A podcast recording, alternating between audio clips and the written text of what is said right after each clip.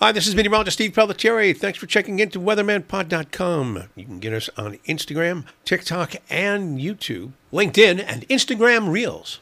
What we talk about here on weathermanpod.com first is aviation weather, the aviation hubs all across the country. The most important, of course, being in Atlanta, of course, Dallas, Fort Worth, Chicago, Newark, New York, and out on the West Coast. Also, uh, minor hubs at Cleveland, Detroit, and also in Minneapolis.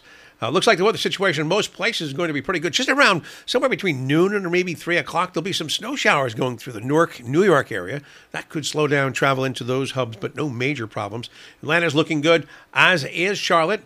Then Dallas, Fort Worth, and also Houston. Good weather there. Might be some snow showers and some squalls across the Denver area as storms move down out of the Rockies.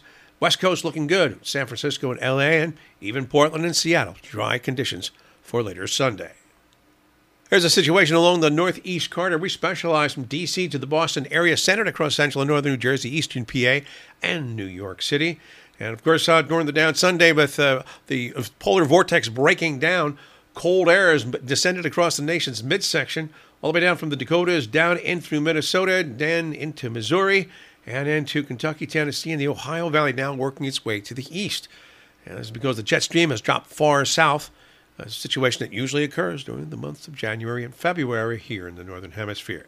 That means we're going to have a fair and cold weather, but there will be those snow showers, that I mentioned, on Sunday, as high temperatures only range between 35 and 40 early, sharply colder at night in the upper teens, highs only near 32 on Dr. Martin Luther King Day on Monday. Looking for some good weather then, but another area of low pressure will skirt by the area and give us some light snow and snow showers, generally a half to two inch type of weather situation for Tuesday and fair and cold midweek. I'm meteorologist Steve Pelletieri, and I am the weatherman. Thanks for checking in. Talk to you again on Monday.